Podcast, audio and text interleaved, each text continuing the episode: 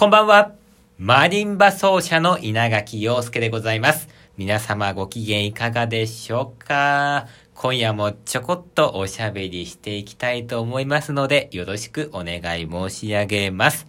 今日はですね、クラシックといっても音楽じゃありません。ワールドベースボールクラシック日本代表優勝おめでとうございますいやー、喜ばしいニュースが入ってきましたね。私もですね、野球は大好きなんでね、とっても嬉しいですよ。うーんと、14年ぶりの優勝ということなんですけどね。まあ実はあの、今回はですね、全く私一試合もですね、試合を見ることができませんでね、頑張って練習をしていたんですけども、14年前はね、あの、一度がね、パーンと打って逆転して優勝したっていう、あれをね、生で見てたんですよね。で、今回、えー、出場してる選手なんかも、えー、14年前ね、あの小学生で、それでその時、え優勝したのを見て、そこでちょっとワクワクして野球ってすごいな日本すごいなと思ってね、えー、野球頑張ったっていう、えー、そういう選手たちが実際ね、えー、また、えー、今回大会出場して、それで優勝するという、えー、そういうことらしいですけどね、私も14年前はね、小学校5年生の時か、もうね、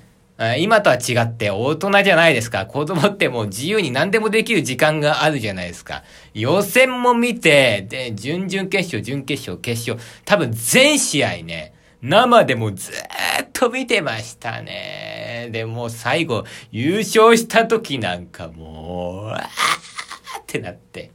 えー、とってもワクワクした。うん、なんか、小学生ぐらいだと、ああいうの初めて見るじゃん。で、日本ってここまでできるんだって。いつもテレビで見てるさ、野球選手、日本のプロ野球選手が世界と戦ってね、それで優勝できるんだ。すごい人がいるぞ、日本には、みたいな。えー、そういうのを初めて見るんで、やっぱ初めてっていうのが大事なんですよね。で、若い時にそういう体験をすればするほど、そのワクワクっていうのが大人になっても残ってるんですよ。いや、あの時すごいワクワクしたなっていうのは、まあ今でもね、覚えてたりなんかするんですけどもね。いやーでも、なんで野球ってこんなに日本強いんだろうって皆さん考えたことありますか？私はね、えー、ちょっと、ちょっとそれ今日考えてて、まあ考えててって言ってもそんな真剣にね、学者みたいになんで野球は強いんだなんて、そんなこと、えー、ずっと、えー、悩みながら考えてたわけじゃないですけど、えー、マリンバ練習しながらなんとなくね、野球ってなんで強いのかなーって思ったんですが、まあ私もですね、実は野球を習ってたことがあるんですね。小学校の時に。で、全くセンスがなかったんでみんなにいつも笑われてたんですけど もうね、あの、センスがないっていうのはこういうことだなって思うんですけど、弾が飛ばないんですよ。あの、ね、こう、遠くに何ですか投げることができないんです、ボールをね。で、じゃあ打てるかって言ったら、あの、ボールを打つこともできないんですよ。打っても飛ばないし、投げても飛ばないみたいな。両方ともできないんですよ。えー、これぞセンスがないっていうね、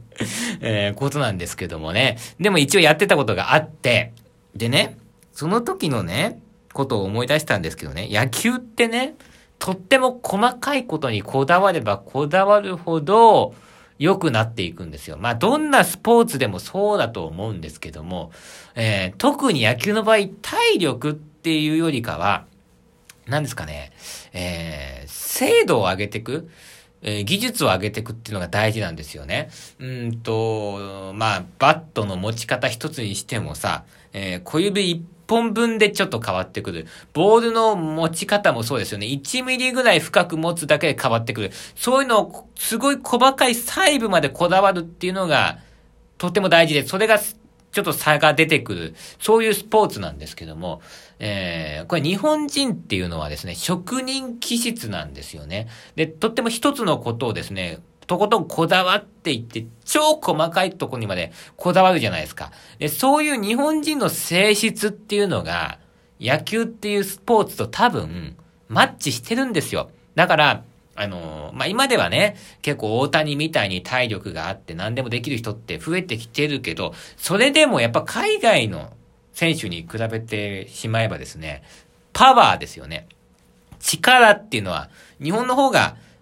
ちょっとまあ、なんつうか、えー、劣るはずなんですけども、その力の差っていうか、パワーの差を、えー、その、細かい職人気質、一つのことを極める日本人のその、精度でもって、超細かいとこまでこだわって技術で、多分勝ってるんですよね。えー、そんな気がしてきました。えー、だから野球って日本はね、強いんじゃないかなって思ったんですけども、これマリンバも 同じことが言えると思ったんですよ。いつもこのラジオで私はですね、えー、僕は日本人だから、その力がない。だから、あの、海外の曲でパワーみたいな感じの曲が弾けないっていう、まあそういう話をしてたんですが、まあ今日の WBC をちょっとね、優勝、えー、で、まあ考えたんですけど、ども、うん、やっぱり、あの、野球と同じで、えー、その力で勝てないものを技術でなんとかカバーできる、えー、そういうね、演奏家に私もですね、なったらいいかなと。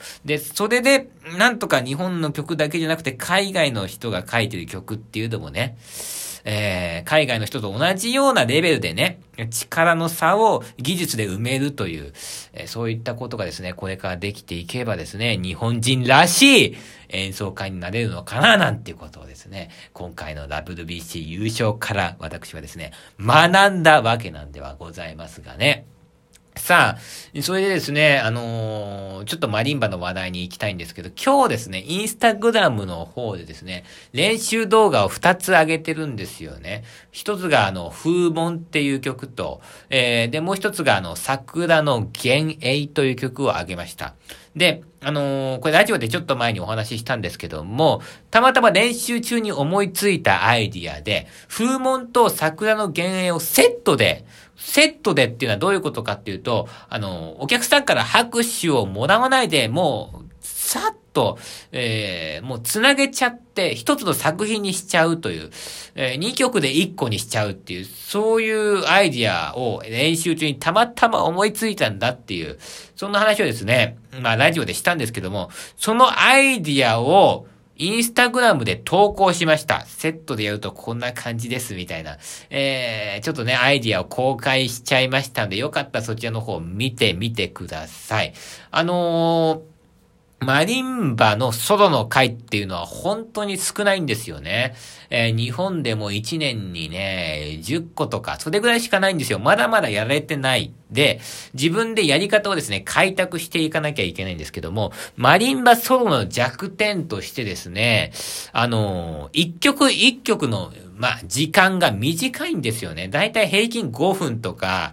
まあ、10分あったら長い曲になるという、そういう世界なんですけども、それだとですね、5分の曲ばっかりバンバンバンバンバンバンやってって、で、5分弾いて拍手もらって、5分弾いて拍手もらってって、なんか同じような感じになってくると、まあお客さんが飽きてきちゃうんですよ。だから、私は、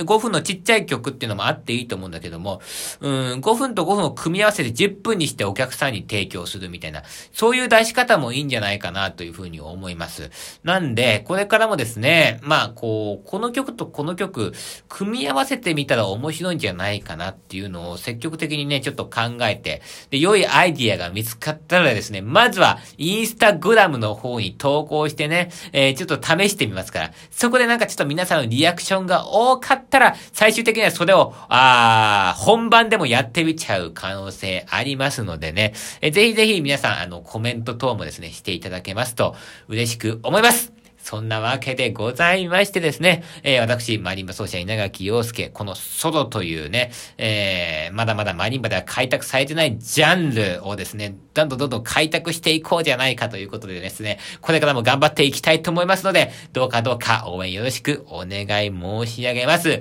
一つのことをとことん極める日本人のね、職人気質の文化、これは素晴らしいということ、えー、WBC、えー、バールドベースボールクラシック日本代表がですね、今日は証明してくれました。本当におめでとうございました。皆さん今日は良い夜をお過ごしください。パーティーしちゃってね。じゃあ、おやすみなさーい。